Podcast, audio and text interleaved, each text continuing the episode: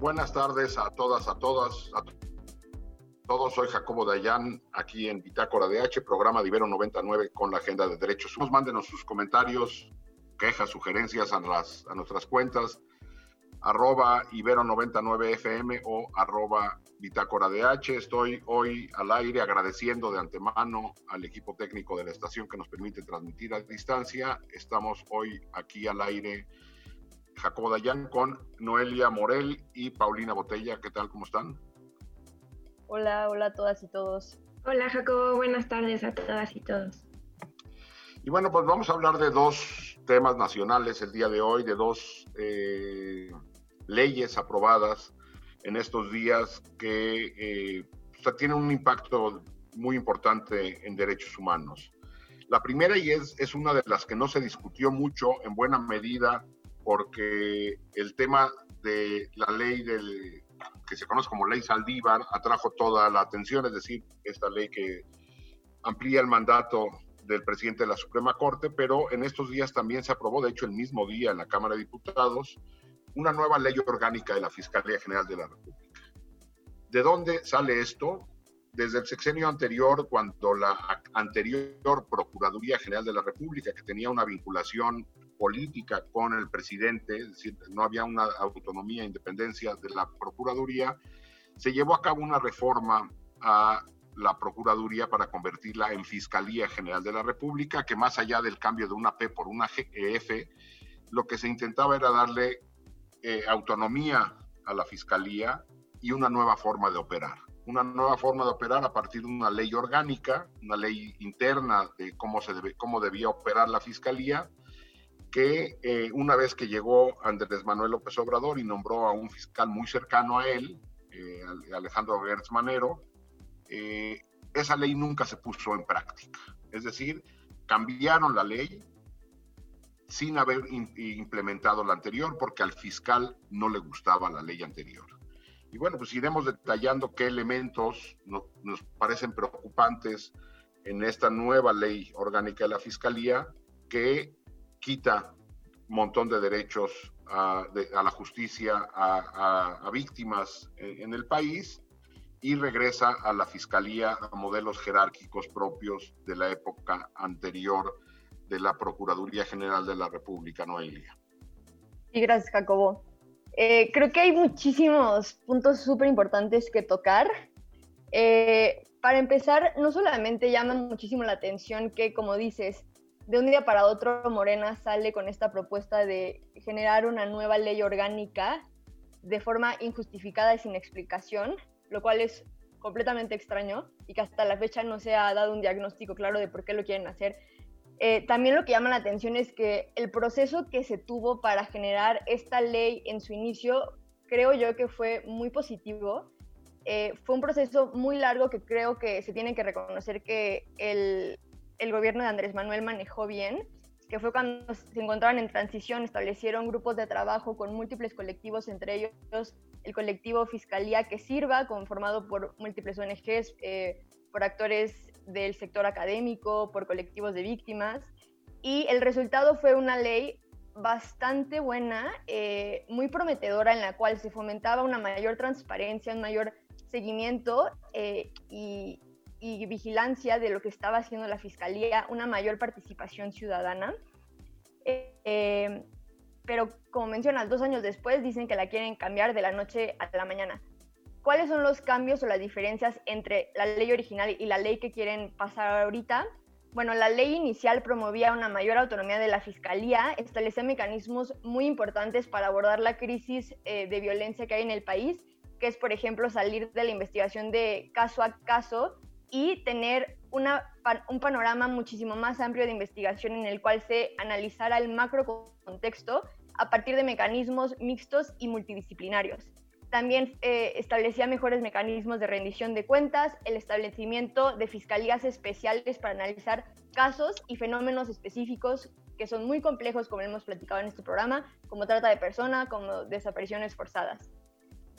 Hoy en día, eh, esta ley nueva que quieren establecer ha cambiado un poco en comparación con la que promovieron desde el año pasado, es algo que ya se lleva muchísimo tiempo eh, discutiendo en el Congreso. Sin embargo, sigue siendo muy mala. Eh, en primer lugar, deja de trabajar la Fiscalía eh, junto con sistemas nacionales muy importantes como el Sistema Nacional de Búsqueda para Personas Desaparecidas, el Sistema Nacional para Prevenir eh, la Violencia contra las Mujeres, o sea, se establece como una entidad autónoma. En segundo lugar, suprime los mecanismos de observación y de participación ciudadana y también otorga nuevas facultades eh, muy extrañas que vale la pena observar, como es darle a la Guardia Nacional nuevas facultades, que es lo que no se había acordado con los colectivos, es decir, se le apuesta, como ya hemos visto en mucho tiempo, a la estrategia de seguridad una mayor militarización y esa es la respuesta.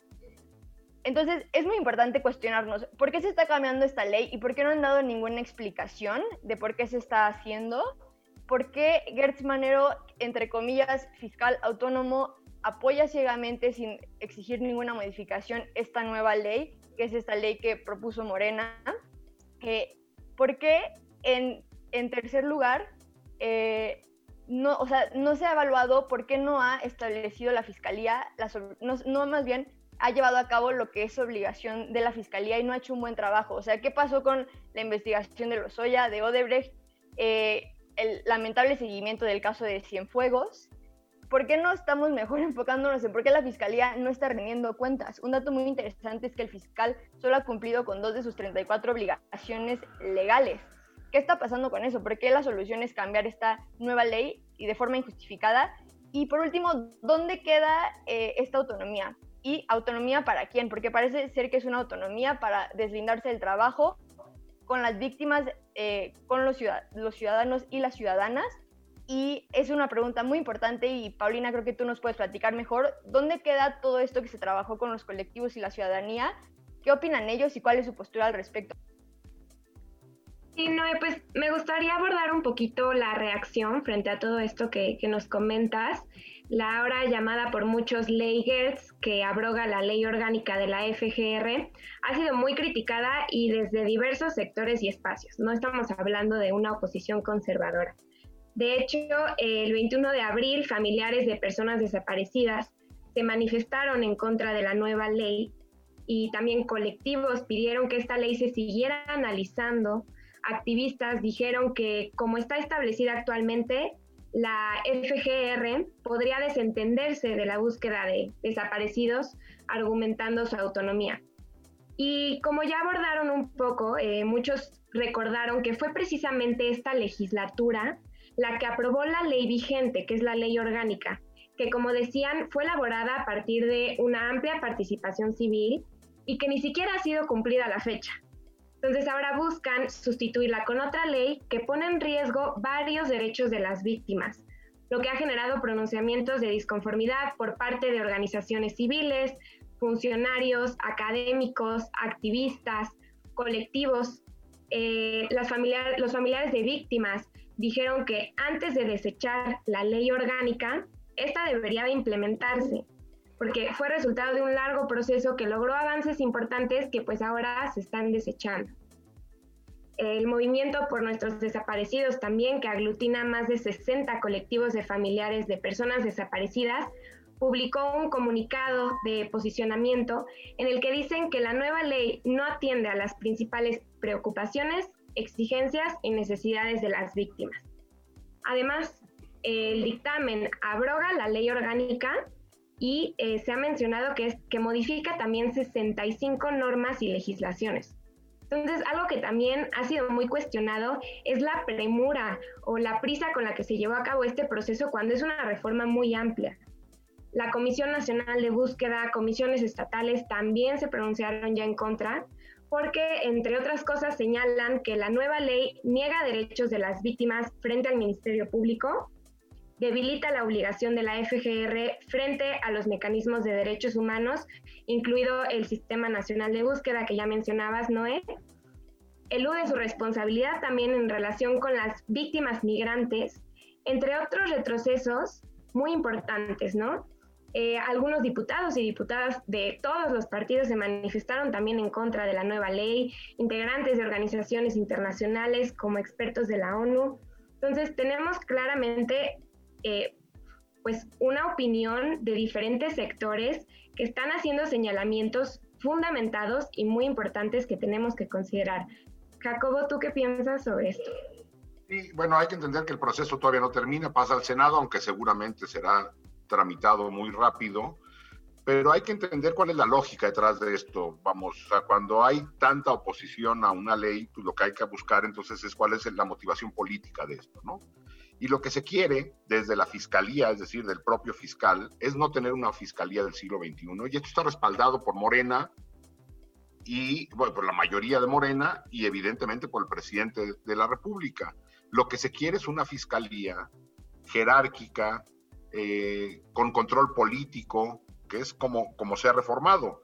Es decir, eliminar esta autonomía que tenía no nada más el fiscal general, sino el resto de las fiscalías ahora obedecen a una jerarquía de mando donde pues, las investigaciones caminarán o se frenarán por intereses políticos y genera una fiscalía otra vez de principios del siglo XX o mediados del siglo XX bajo una lógica del caso a caso, eliminando posibilidades de innovadoras, incluso, por ejemplo, elimina la posibilidad de que las víctimas acompañen su propio proceso, de ese nivel de absurdo.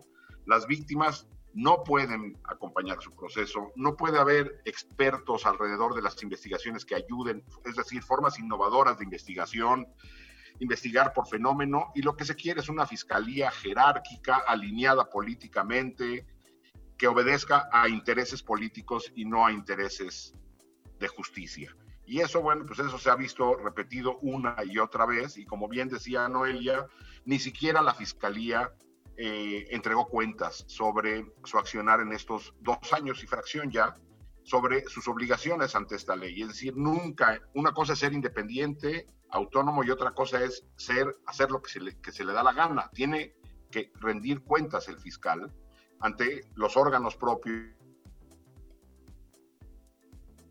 del Estado mexicano, que en este caso podrían son las cámaras, y no lo ha hecho, no ha entregado, por ejemplo, nunca se negó a entregar, siempre se negó a entregar un censo de fosas, un censo de cuerpos, es decir, todas las obligaciones que tenía el fiscal las echó para atrás y ahora tiene una ley a modo que nos regresará en términos de justicia a una lógica política propia del siglo XX, con un fiscal propio de hace décadas, de una lógica de hace décadas, y no una fiscalía del siglo XXI ante la apremiante necesidad de abatir la impunidad en un país donde eh, pues en el caso de desaparecidos, nada más por poner un ejemplo, ante 87 mil casos o denuncias de desaparición, en México hay 35 sentencias. No 35 mil, 35 de 87 mil casos. Es decir, es una impunidad absoluta y un control político de la justicia. Eso es lo que se ha restaurado con esta nueva ley orgánica de la Fiscalía General de la República,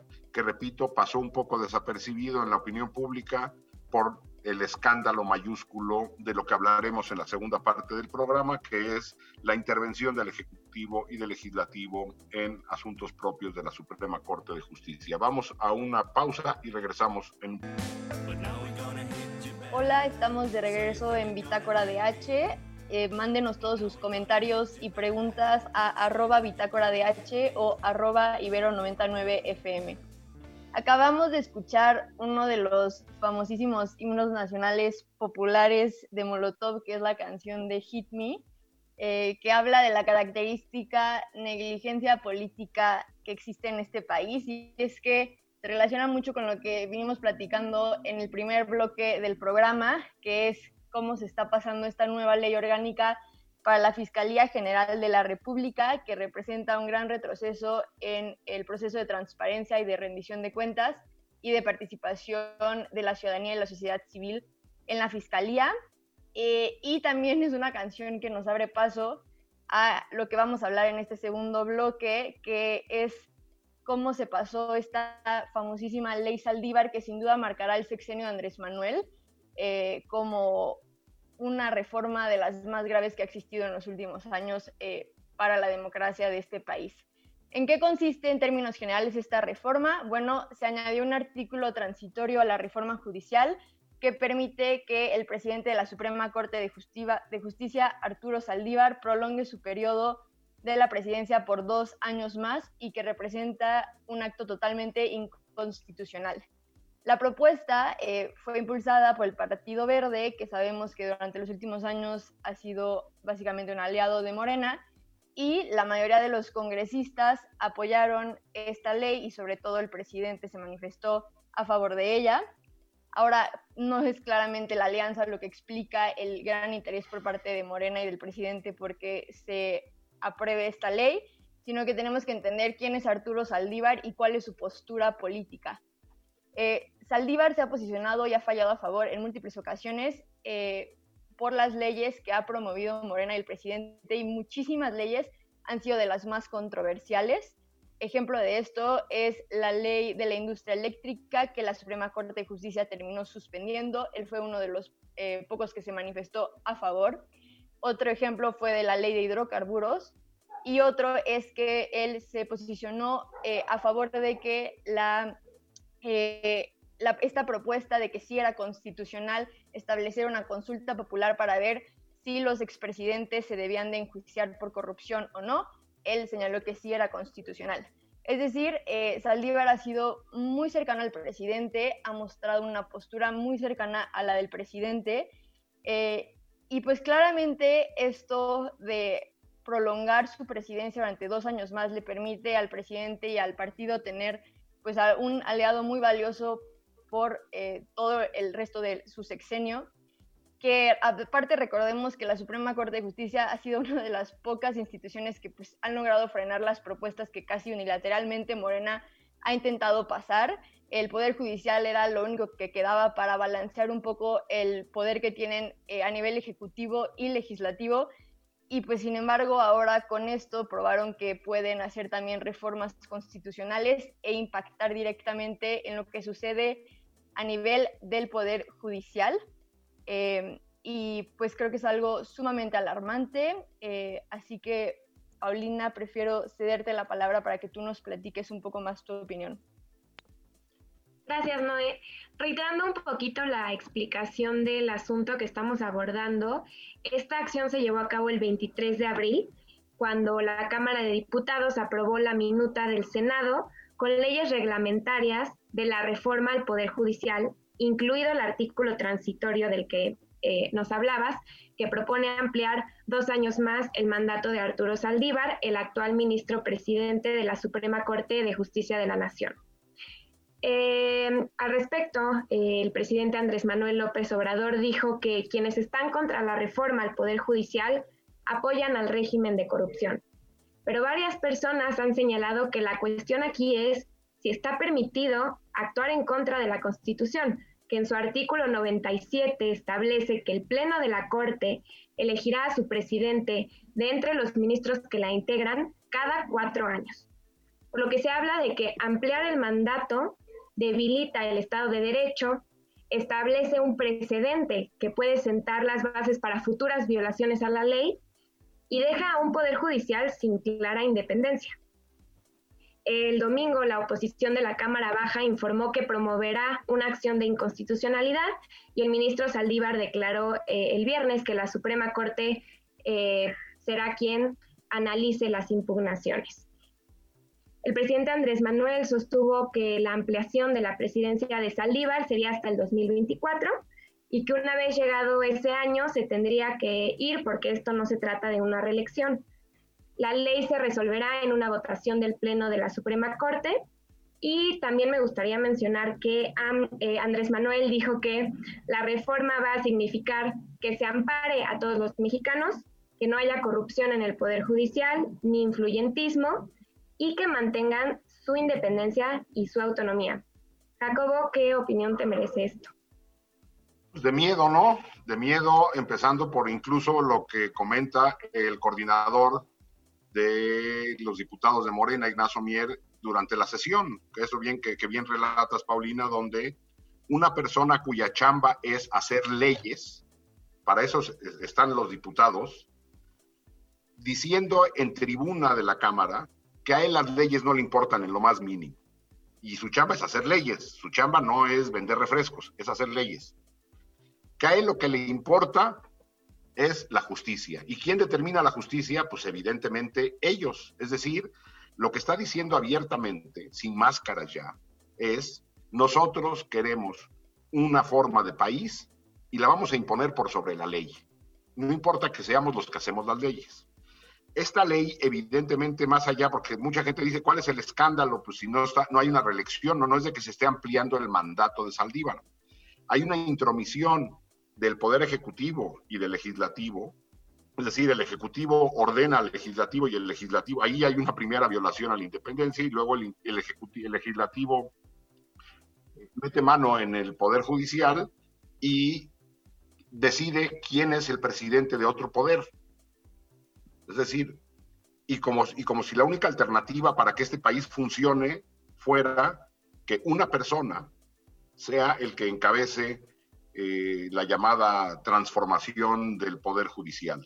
Es decir, no estamos construyendo instituciones, seguimos apostando por un país de otra vez, de hombres, no, ni siquiera de ciudadanas o ciudadanos, sino de, los hombres del presidente, como en la ley Gertz y ahora con la ley Saldívar. Esa es una primera reflexión que, es muy preocupante. Ahora, para que la echen para atrás, se requieren ocho eh, votos en la Suprema Corte, de once posibles.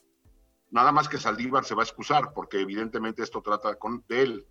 Es decir, quedan diez con que tres se opongan, es decir, tres validen, convaliden esta reforma, esto camina. Por ahí se, han escuchado voces que dicen, bueno, Saldívar podría decir que aunque lo aprueben, es decir, en México a, nadie lo pueden obligar a, hacer una chamba, Saldívar podría decir, bueno, pues aunque la ley lo diga, pero pues no, gracias, yo prefiero no, y es completamente válido. Pero el antecedente queda ahí ya, donde la Suprema Corte convalida cualquier ampliación. Mañana podrían ampliar el término de un gobernador, podrían ampliar el término del presidente de la República porque ya habría un antecedente. Es decir, ante lo que estamos es ante un régimen, por decirlo menos, como hablábamos la semana pasada aquí con Marwan, un régimen autoritario que pretende imponer su visión de país por encima del Estado de Derecho. Y hay que entender y recordar para qué están las constituciones. Las constituciones no nada más es un papel que esté ahí para medianamente ordenar la vida pública, sino está ahí para contener al poder. Una de, las obliga una de las funciones de una constitución es la contención del poder y la garantía de derechos, la garantía de minorías también.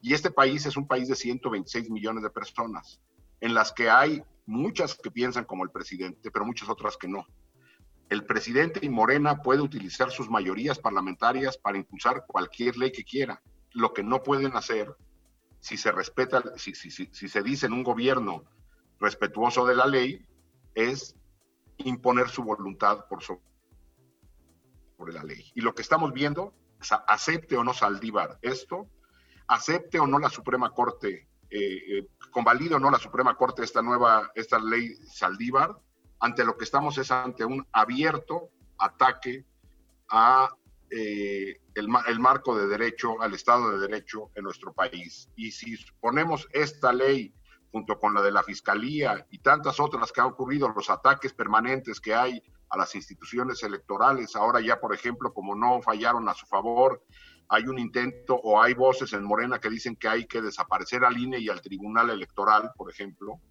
Es decir, pues entonces, ¿ante qué estamos? Si, no esto, si esto no es un régimen autoritario, pues entonces no sé ante qué estemos. Y evidentemente hacerle frente a esto requiere de... Ejemplo claro es que tenemos a la mano es lo que ocurrió en Estados Unidos con Trump.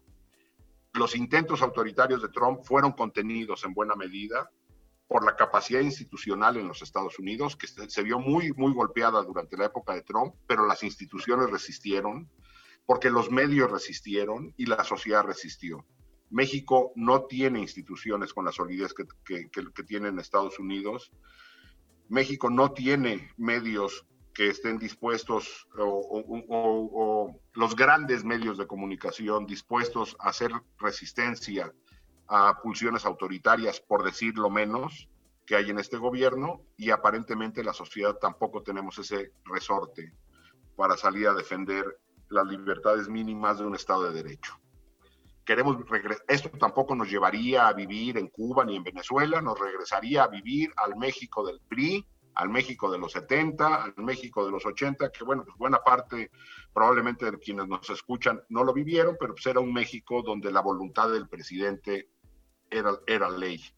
Y regresar a eso me parece que es demasiado grave. Repito, no es llegar a Venezuela, no es llegar a Cuba, pero sí es regresar a un México que eh, pues, no es deseable para ninguna de, ninguno, ninguna de nosotros y echar atrás todos los avances que se han logrado en materia de derechos y libertades. Seguramente seguiremos hablando de esto. Noelia, Paulina, gracias. Muchísimas gracias. Gracias, Jacobo, y a todas y todos los que nos escuchan.